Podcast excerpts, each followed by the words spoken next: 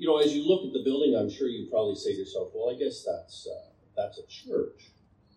Um, it says chapel on the outside, but uh, I guess it's, uh, it's a church and it's very nice. It's maybe not as spectacular as some church buildings are, but um, it looks very nice and it's very attractive out here on Prince of Wales. And so, as you sort of think through this idea of it being a church, I'm sure you probably think yourself, well, it's something religious must go on there as well. That must be something that happens as well. You know, if you thought those things, you're kind of on the right track. But I think probably we could maybe fine tune those things a little bit tonight as well because um, I think the folks would like you to know about Rideauview Bible Chapel because they'd love you to come here and, and, and come and see what it's all about. So I'll tell you a little bit about what, what you might expect. First of all, um, I, am sure the people who attend here are very pleased and grateful for this building that they have here. And often buildings like this get called churches, don't they? And that's all right. That's how we um, that's how we talk about these things. But I would say that if you talk to every single person who comes here to Rideauview Bible Chapel, they would tell you that this building is really not what matters at all. In fact, they would say what really matters here are the people who are inside here.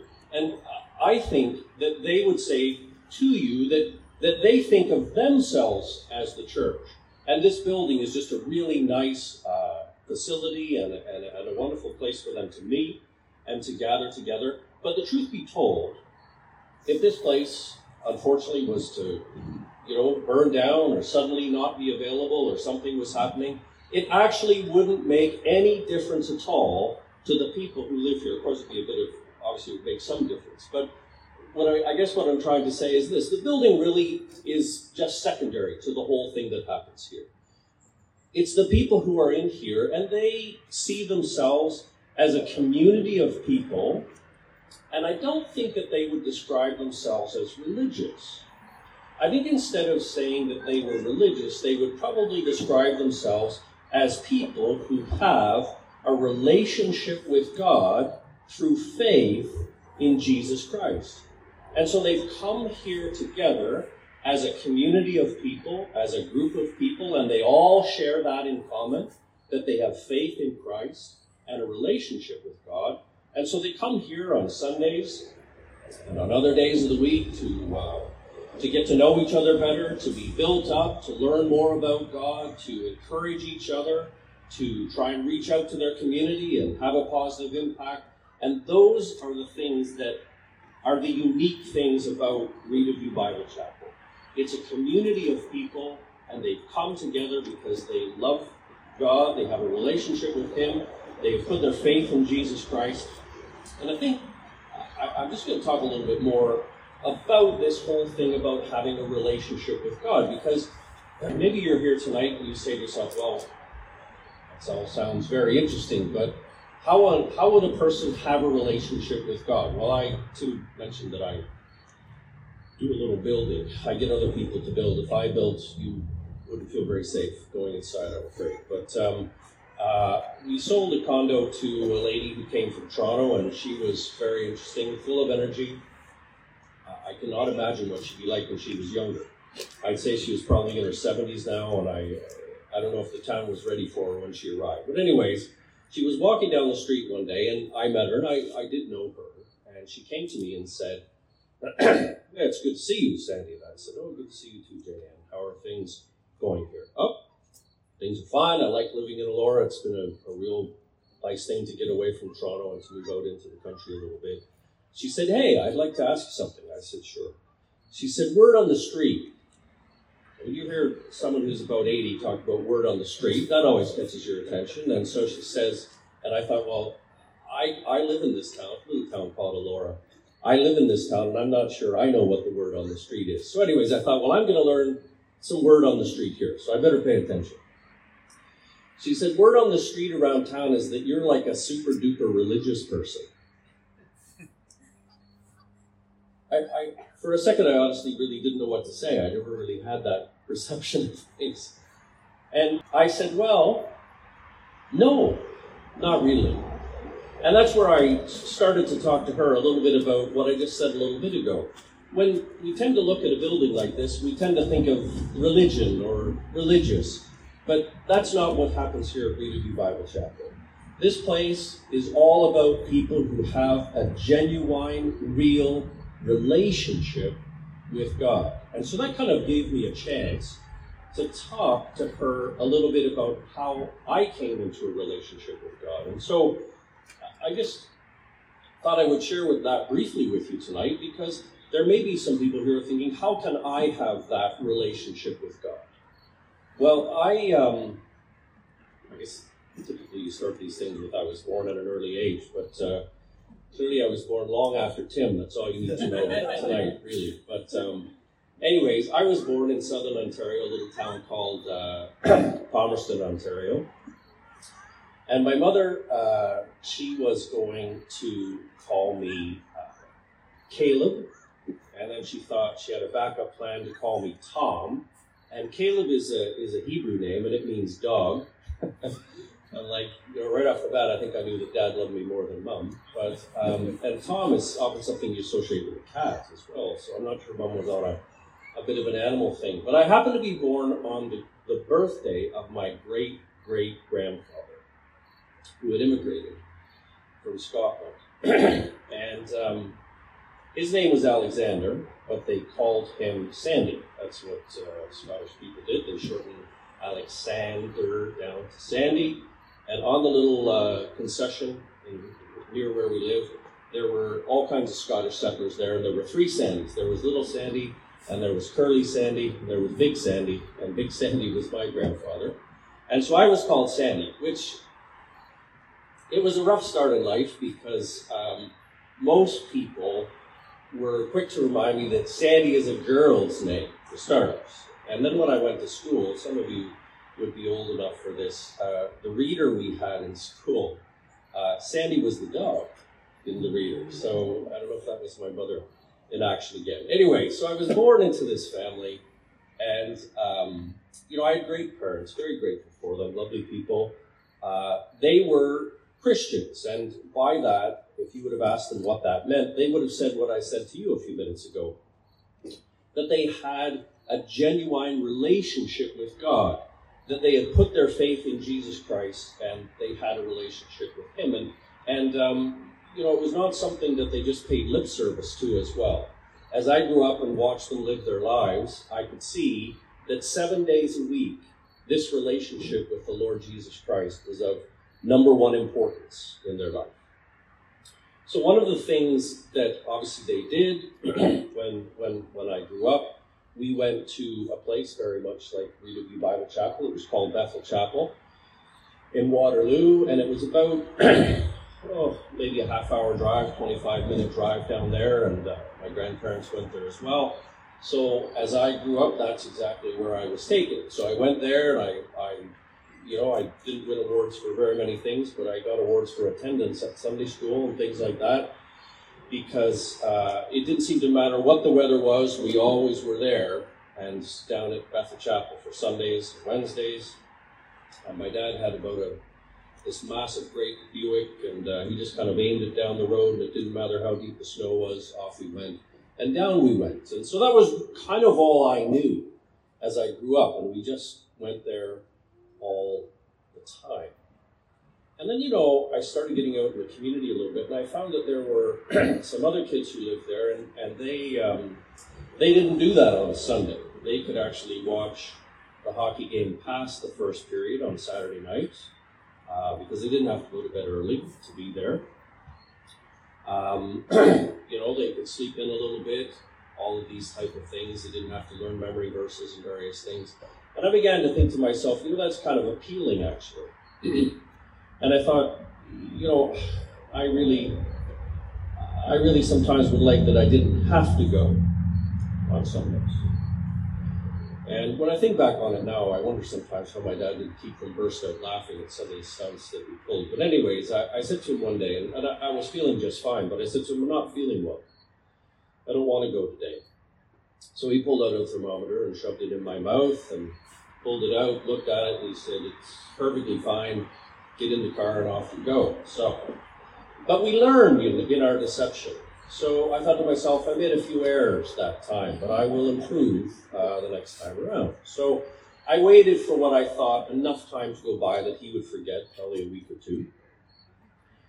And I said to him again, I'm not feeling well. I don't think I want to go today. So out came the thermometer. I was ready for it though, and it went. He turned his back, and I pulled it out and held it over the toaster. and uh, he turned around, I shoved it back in, he walked over, he took a look at it, and he said, uh, Well, you're still going because uh, if you pass away in the car, we'll take you to the hospital, but nobody has a temperature of 114. So that was kind of my.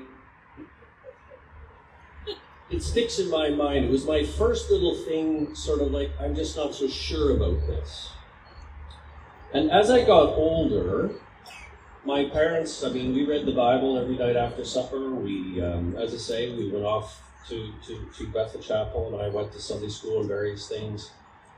And, but my parents would always talk to me about the need for me to make my own personal decision about putting my faith in the Lord Jesus.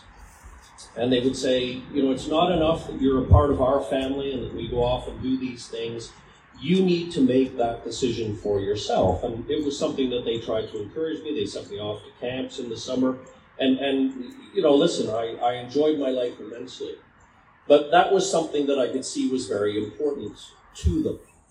And, um, but as I got older, um, I felt like I was getting wiser, smarter. Not wiser, but smarter. And when I hit my early teens, I maybe you, you can look it up on Wikipedia or something.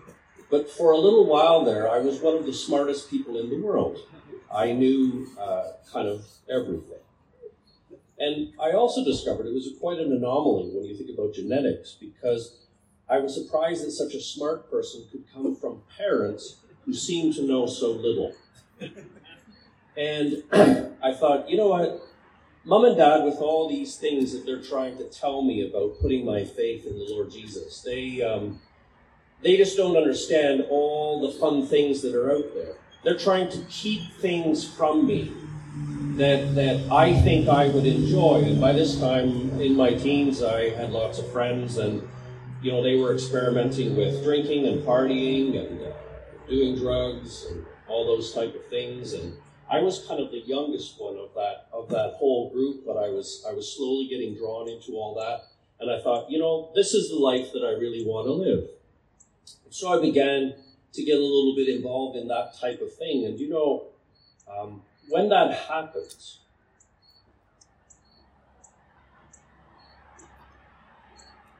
How I anticipated I was going to feel was not how I felt. I thought that it was going to make me feel that life was more exciting, that it was better. But a lot of times I was just left with a sore head and um, a real sense of disappointment, sadness. I looked at my parents and my family and I sort of thought, well, I'd like to be like this someday because I really kind of like this life. Thought to myself, what's happening over here? This this isn't making any sense for me at all. And yet I just kept pressing on with it. I had a lot of friends who uh, peer pressure is a very difficult thing. And then one weekend, uh, a friend came and said, "You know what? My mom and dad are going away this weekend, so we're going to have a party at the house." And so off I went to this, and I remember sitting there on the steps. It was kind of a split level house, and you, you, I was sitting on the steps. You could see the upstairs, the living area, and then you could see the basement as well. And as I looked around, the whole place was full of uh, cigarette smoke, marijuana smoke, people drinking and music pounding, and all kinds of stuff going on. And I thought to myself, I, I asked myself a question that I, until that time, I think I'd been afraid to ask myself you may find it and think it's a very simple question, and, and it is, I suppose. But it was a question I was too afraid to ask, and, and this is what it was. I said to myself, Is this all that there is to life? Is this all there is to life. And I was about 16 years old at that point. And you know, when you're young, uh, usually people who are older tell you, um, you know, this is the best time of your life. And you, need to get out there and have loads of fun and that type of thing. And yet, at that moment, I think I felt if there wasn't an answer to that question, that um, I think I might have very been very tempted to take my own life that night. And I actually think there's a lot of young people today who maybe feel the same way. I've always been interested in young people from the time I was a young people myself to the time that now I'm an old people. Um, I've always had an interest in those who are younger, and I don't know if I've ever had a time where I feel just kind of so genuinely sad about what I see young people going through today. And, um, you know, I know every generation kind of talks that way and says, oh, well, our generation was this and that, and the other one is something else. But I really do think that the internet has been an absolutely disruptive force in a generation that makes it different maybe from every other generation before it. And the things that young people have to struggle with today, and it's not a surprise that, you know, the greatest killer of young people is themselves, that they take their own life. And I know, you know, all those years ago without the pressure that comes from social media and being exposed to uh, pornography and all of the things that are just constantly in our faces today with what is happening on the internet with media and various things. I know even back then I just felt absolutely in despair. And I thought there has to be something more than this. There, you know, I just felt like there was this this enormous vacuum inside me that that I just was wondering how it was ever going to be filled. And so uh, I was grateful that you know suddenly I just thought back to all the things that I had been exposed to as I grew up. So I left, set my drink down, walked a couple blocks back to go home. My mom and dad were out with my sister and brother, and I remember going and kneeling down in an old rocking chair that we had there and, and opening the Bible to John chapter 3, and eventually coming to verse 16. And kneeling there and recognizing that, um, you know, the sin and failure in my life that that was actually at the heart and the root of all the ways that I was feeling. And that until I took those things to God, I was in jeopardy of a life that was going to be ruined. Um, certainly, as far as the end of life came, I wasn't maybe thinking of it so much back then, but um, thinking about, well, when I come to the end of life, when it comes time to step out of this life and to see God, I'm just not ready for that. I simply am not. And so, right there um, at that old rocking chair, I just bowed my head and I said, Lord, I know that I'm a sinner. And I know that my sins separate me from you, and that, that, that as a holy God, you need to judge me for these things. But right here and right now, I just want to accept the fact that the Lord Jesus died for my sins on Calvary's cross. So I, I told you I had a brother. I just sort of vaguely uh, referred to him there. My brother, if, if anybody, if I, if I have any ability to defend myself today, it's probably because of my brother, because I learned a lot of martial arts skills uh, fighting with him as we grew up. And I still remember um, one of the last times my dad had. Uh, he worked at a feed mill, and he had a, one day he brought home a thick piece of, of leather. He probably would be in jail today for doing this, but anyways, he brought this thing home. And he set it on top of the fridge, and he said, "This is anytime someone steps on a line here, this is going to be known as as the Board of Education, and you will be educated as to how things will go." And uh, anyway, I remember a time. So this was up there, and every now and again it would be taken down, and you you would, you would get another uh, bachelor degree in something. And I recall one hot summer, Dad bought a, a, swimming pool for us. And I know what's being pictured in your mind as you think of that, but it's not that. Um, this was a pool you could blow up, so expectations diminished. But uh, and he said, "Listen, wait till I come home to blow up that pool." and to fill it up with water. But it was so hot, and I really wanted to fill it up. And so I blew it up and filled it up, and we had a big Labrador retriever, which was also very excited about water and hot days and various things. And so as I turned my back, just getting ready to sort of hop in for the first time, I heard a hiss. And that's not what you want to hear when your dad has told you not to blow up the swimming pool. And the dog had bit the pool, and the water was now running out, and it seemed like all my hopes and dreams for the future were running out kind of at the same time. And I remember coming, waiting. It's, it's those type of things that um, you should save it for the last day of your life because it feels like forever. So there I sat forever waiting for dad to come home. And of course, there had to be a little application that night. But you know, the thing that grieves me the, the most is when dad attended to my re education about doing something that he told me not to do. My brother never ever stepped forward and said, Dad, you know what? I love Sandy so much. Why don't you punish me instead of him? And I've had to go through a lot of therapy to sort of come to the other side of that. And one of the things the therapist pointed out is that I could not recall a single time in my life that I have ever done that on his behalf as well. In fact, both of us usually stood behind the door and rubbed our hands with glee as we knew that something was going to happen. And um, I, I hope that's kind of a, an amusing little story that might stick in your mind, but in a wonderful way, that's what Jesus did. All of those things that we deserve judgment for, Jesus came and he lived a perfect life, and there was no reason for him to be ever punished or judged for anything that he had done. And so that made him able to take all of my failures and sins on him, and all of yours as well. And when he died on Calvary's cross, he paid for all those things. And all he asks is that you put your faith in him. And the moment that you do that and receive him as Savior and exercise, put your faith in him as I say, suddenly he will bring you into a relationship with God.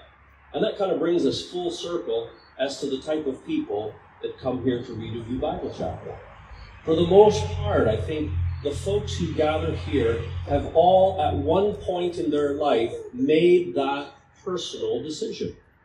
And once they made that personal decision, they wanted to get together and to come together and to enjoy fellowship and to meet other people who have the same beliefs and to grow together. So that's what Rideauview Bible Chapel is all about. And you know, I think you would find an absolutely warm welcome you would hear that message of what I have just talked to you about, about how you can have a relationship with God. You'd hear about that. I'm sure you'd find people who would encourage you and help you. And if you want to make that decision, I don't think there's a better time to make it than tonight, right here, right now.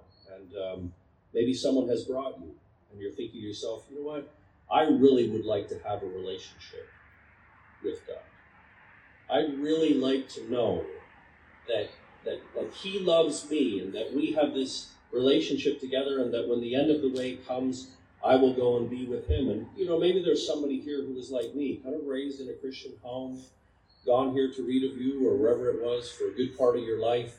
And uh, maybe to every indication, there's faith on, that you're showing on the outside, but there actually isn't a reality on the inside. What a wonderful thing it would be tonight for you to maybe go to your mom and dad and say, you know what, I need to get this settled. I want to put my faith in the Lord Jesus tonight. And I can tell you, um, I don't know what I thought was going to happen when I did that all those years ago. um, I don't know if I thought a band was going to play or fireworks went off. Anyways, none of those things did happen. But I will tell you this everything changed that day. And there were a number of things that happened that day that I didn't even know were happening, but God was doing it right then and there. And the reason I'm standing here tonight, all these years later, is because of that decision that I made all those years as a teenager. That's what God does. He changes the trajectory of your life. He makes it this experience that you, you as you face the challenges of life, you know that He's always there with you. He gives you a purpose in life. And I can tell you this um, I, I often say it publicly that although there's been many a time that I have failed him, I will testify to the fact tonight that not once in all the decades that followed that decision has he ever failed me once. He never has. If you'd like to enter into that relationship, as I say, tonight would be a wonderful time. Um, I think personally you'd really enjoy Rideauview Bible Chapel. And if you are visiting tonight, do come back. Again, the speaker tomorrow might be a little shaky, but they'll have far better ones um, in the days ahead, I'm sure. Anyways, it's just such um, a real privilege for me to be invited here today, and uh, thank you for that. I look forward to seeing folks uh, tomorrow as well.